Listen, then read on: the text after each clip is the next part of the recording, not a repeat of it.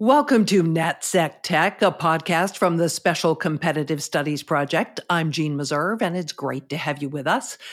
On this podcast, we try to familiarize people who may not be immersed in technology with what it does and why it's important to the average citizen and also to the country. Today, we're talking chips, those tiny semiconductors that are essential components in everything from your microwave to hypersonic weapons. With me to discuss, Chris Miller, an associate professor at the Fletcher School of Law and Diplomacy at Tufts University and author of the New York Times bestseller, Chip War The Fight for the World's Most Critical Technology. Great to have you with us, Chris. Thank you for having me. In the title of your book, you call chips the world's most critical technology. For the uninitiated, please explain. Well, we often think of semiconductors as being in high tech goods like smartphones and PCs, and certainly they're critical uh, for providing computing power in those types of products. But actually, today they're found across the economy. It's not just uh, data centers or computers, it's cars, which often have hundreds of semiconductors inside, dishwashers, microwaves, coffee makers. It's almost impossible to find anything with an on off switch that doesn't have uh, at least one semiconductor inside. And our modern economy can't work without them. So it's sort of like oil uh, has been over uh, much of the past century. Chips are something that similarly uh, the economy just won't function without a regular supply of them. Uh, and that's an increasing issue because the production of semiconductors, especially the most advanced semiconductors, is increasingly controlled by just a small number of companies in a tiny number of countries. So you mentioned the most advanced chips. Not all chips are created equal. Some are more sophisticated and more complex, right? That's right. And you can divide chips into three very broad categories. One are processor chips, which process information. Second, memory chips, which store information over time. And third, a more diffuse category of chips that uh, turn sensors or real world um, signals into the digits, ones and zeros that can be remembered and processed.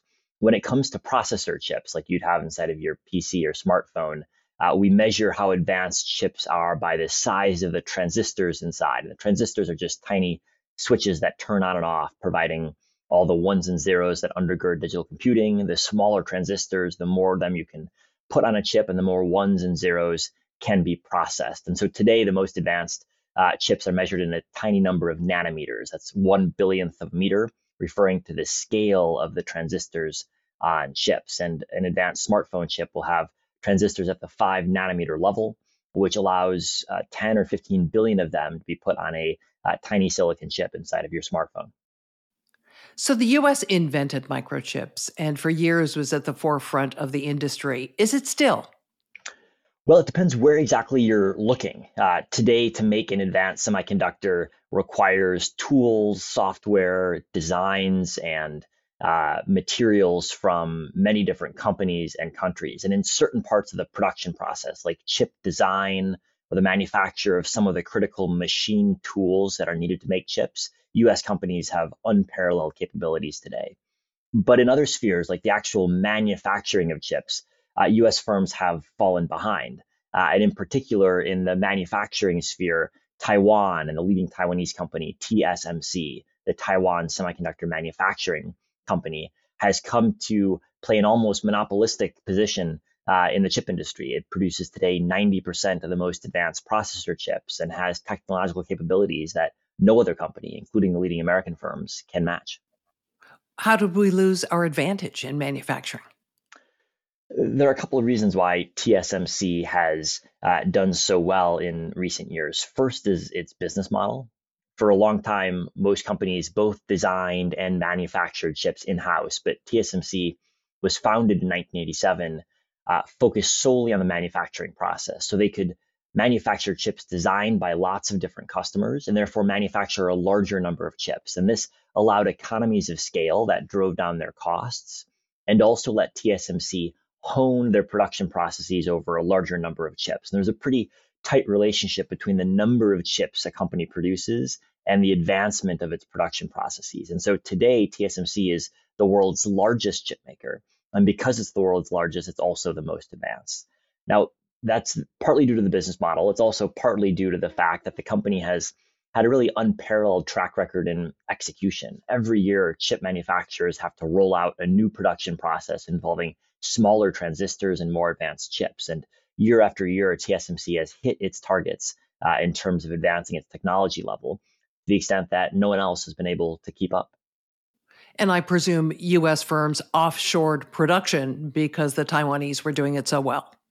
Well, that's right. TSMC has been able to offer both vast production capacity, advanced technologies, and competitive prices. And it's been a uh, an offering that U.S. firms, especially in the chip design space, have found very attractive. And so today, many of America's leading firms in chip design, companies like Apple, NVIDIA, AMD, and Qualcomm, only design chips. They turn to TSMC, in some cases exclusively, to manufacture. And that's had real benefits to the US firms involved. It's given them lots of highly advanced chips at competitive prices, but it's also increased their dependence on chips that are made exclusively in Taiwan. So the so-called chip shortage during the pandemic felt very real to me. I had to wait 10 months to get a new car. Uh, but was it a real thing? And did it illustrate how dependent we've become on other nations for chip production? The, the chip shortage that happened over the last couple of years was, uh, in some ways, not a shortage at all. Uh, chip supply actually increased each of the years of the pandemic by 8% in 2020 and then by double digit rates in 2021. What happened was that demand surged forward even more rapidly. So it was really a demand um, shock rather than a supply shock. But what it did show us, it illustrated in very visceral terms the extent to which it wasn't only the tech sector that was dependent uh, on semiconductors.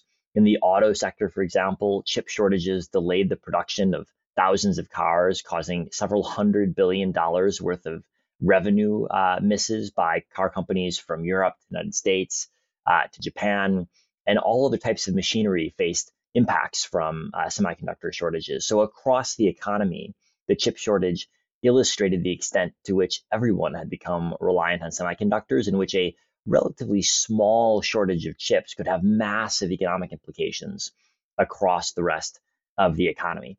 Now, it, it wasn't really the case that the chip shortage showed that international supply chains don't work. Uh, and in fact, some of the disruptions uh, to supply that happened were actually disruptions in the United States. For example, in 2021, there was an ice storm in Texas that knocked out power and uh, disrupted chip production in the US. But I think the the fact that we were all sensitized to our reliance on chips over the last two years has helped mobilize uh, increasing focus around this issue uh, across the U.S. and especially uh, in governmental circles in Washington D.C.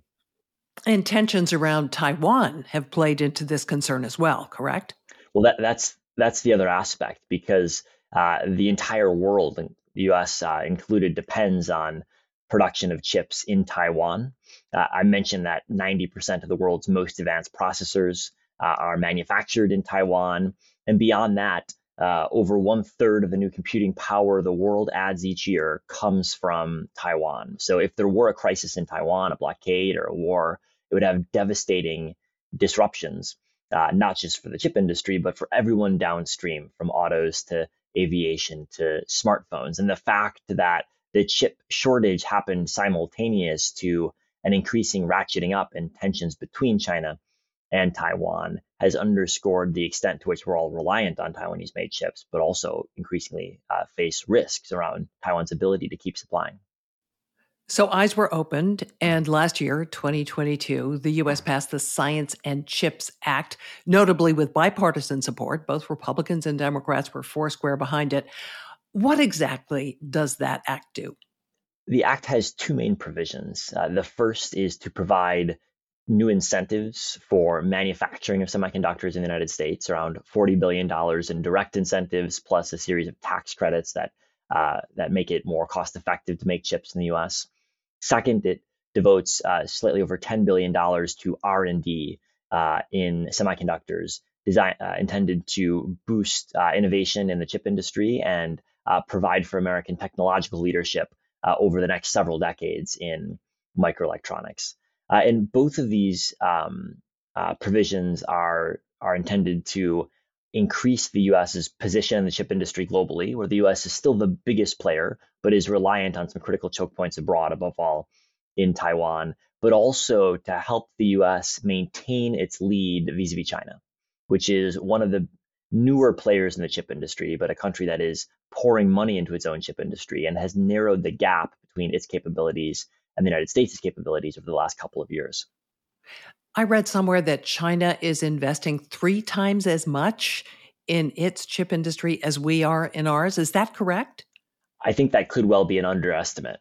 Uh, if you add up the spending by China's central government and all of the provincial and local government funds that are flowing into the chip industries, the scale of government support is uh, tremendous. Uh, it's been going on uh, since 2014 when the Chinese government identified semiconductors as a priority. Uh, and it's had some real successes thus far uh, in terms of increasing China's chip design capabilities and also in terms of improving China's manufacturing uh, capabilities. China is still far from the cutting edge, but it's closer than it was a decade ago. And the amount of resources that Beijing has devoted certainly provide um, a guarantee that companies won't face severe funding constraints if they try to uh, develop new technologies. We talked in a previous episode of NatSec Tech about export controls and efforts to stem the flow of sophisticated chips and the things required to design and manufacture them to China. Um, what's your take on export controls? Do you think they can be effective? If you look at the export controls the US has rolled out against uh, China's semiconductor industry, what you find is that they're really quite targeted on certain types of one type of chip and uh, certain types of chip making machines that the US today has really a monopoly over. And I think China will find it quite difficult uh, to quickly replace this technology with domestic production. The reality is that although China is a growing player in the chip industry, it's still a small player when it comes to cutting edge technology. If you want to manufacture a cutting edge chip in China, you can really only do it by importing a ton of machinery, material, software tools from the US, Japan, the Netherlands, and other countries. And so Chinese chip making facilities only operate close to the cutting edge because they're able to import tools. And that means that when they're cut off from US tools, they really struggle to produce anything close to leading edge chips. And similarly, when it comes to the types of semiconductors that are used uh, for uh, training AI systems in data centers, which are the type of chips called GPUs that the US has prevented uh, companies from exporting to China. There too, you find that there are Chinese competitors, but they're really quite far behind, and they can only get close if they've got access to cutting edge manufacturing. But cutting edge manufacturing is not happening in China. It's happening in Taiwan and South Korea, which are going to enforce the US export controls on this issue. So when you sum it up, China doesn't have the chip making capabilities at home. It doesn't have the machine tools that you need to make chips uh, produced domestically. And so it's quite reliant on imports, which gives the US a lot of leverage over China's chip industry. So I think the export controls will succeed in delaying China's progress. So, looking at both of these things, the the CHIPS Act and also the export controls, it sounds like you don't think there's a real risk that with those in place, China can overtake the US. Well, I think it's it's a complex question. I think my best judgment is that it's most likely that the US will retain its lead in semiconductor technology. But I think that's a question not just of who will be in the lead, but by how much. And there's no doubt that the US lead has slipped over the last decade when you compare where China was in the past to where it is today. Uh, and so I think the, the CHIPS Act and the export controls are sensible measures that will increase the US lead relative to what it would have been in the absence.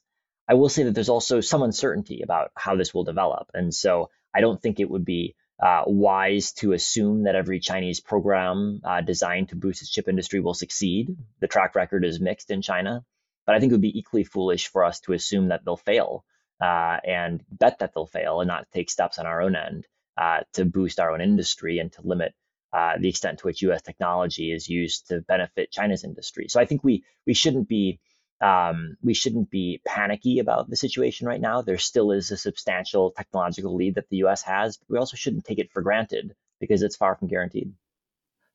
China isn't the only player on the field. I presume that there are others with significant chip industries who also are doing a lot of investment to try and gain the lead or at least stay competitive. Am I right? Well, that's that's absolutely right. And one of the things that makes the chip industry complex today is that there's no country in the world, not the US, not Japan, not Taiwan, that can make an advanced semiconductor on its own. Even the Taiwanese, who have the most advanced chip making capabilities, need to import tools, software, materials, chip designs, intellectual property from multiple other countries. And so the challenge for the US is to retain this international ecosystem involving Japan, involving the Netherlands, involving South Korea and Taiwan, and involving in critical ways the United States to promote technological advances in this set of countries, which are all allies, uh, while simultaneously making sure that this set of countries stays ahead of China and limits technological flows uh, of critical types of tools and chips to China. And so the coalition aspects of this are going to be critical to the success of US policy. And one of the challenges is making sure that companies and political uh, leaders in all the other countries are as on board as we can get them when it comes to the strategy. And they're not right now. Well, I think we're in the process of, of coalition forming. I, I, I will say that I think over the past several years, the US has applied a series of export controls when it comes to semiconductors. And broadly speaking, they've been followed by Taiwan, by South Korea um, in particular. Now there's discussion underway between Japan and the Netherlands with the US about uh, exports of chip making machines to China.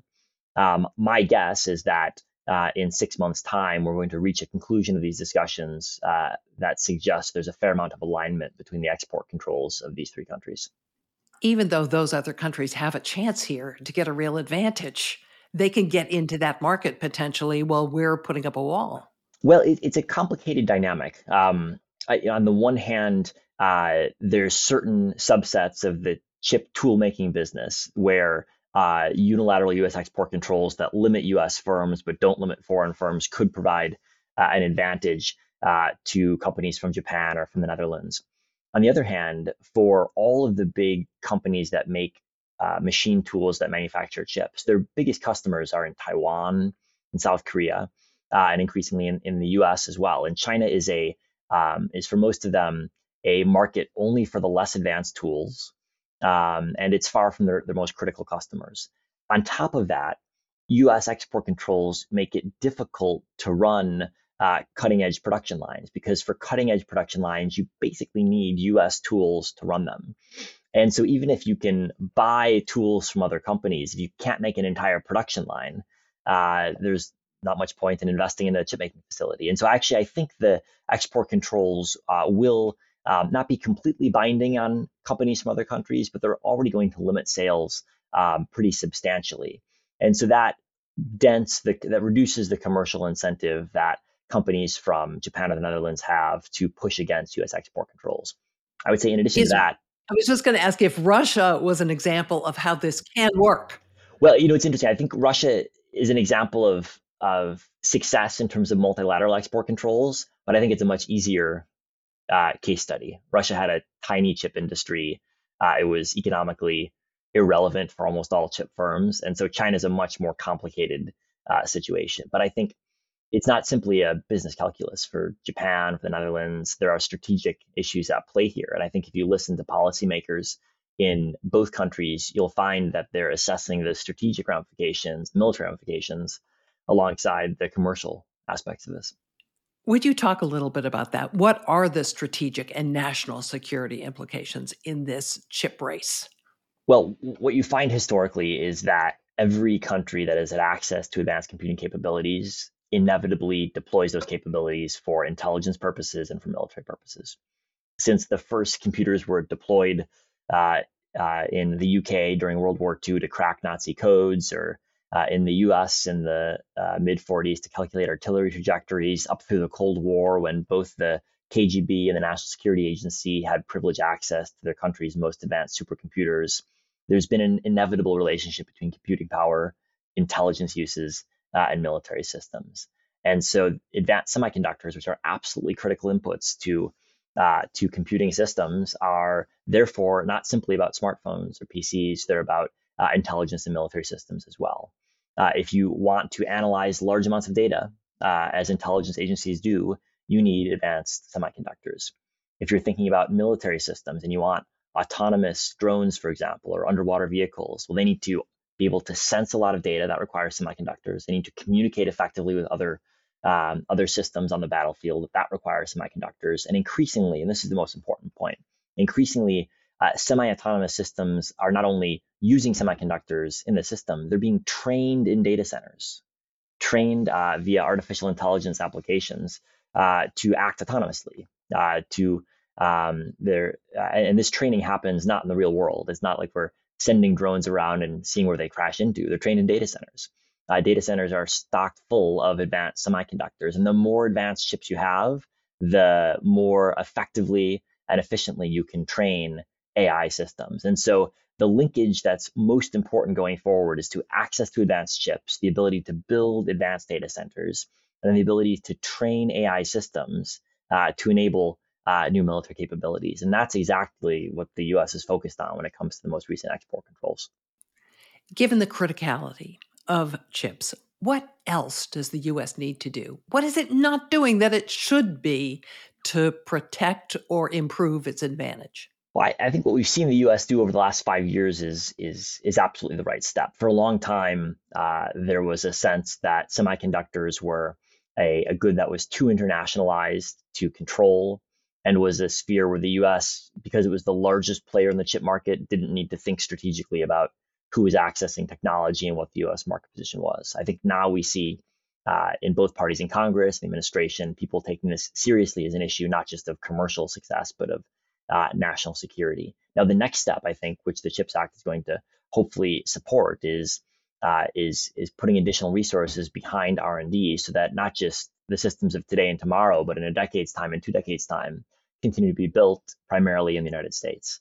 Uh, because computing technologies, uh, I think we can say with pretty high confidence, aren't going to slow down and will be just as important in 20 years' time as they are today. And so that I think is the the the next um, step in preserving America's computing advantage, uh, which it's taken advantage of over the last uh, half century and deployed very effectively to military intelligence uses. Now we need to guarantee that advantage in the future um, as a critical input of national power.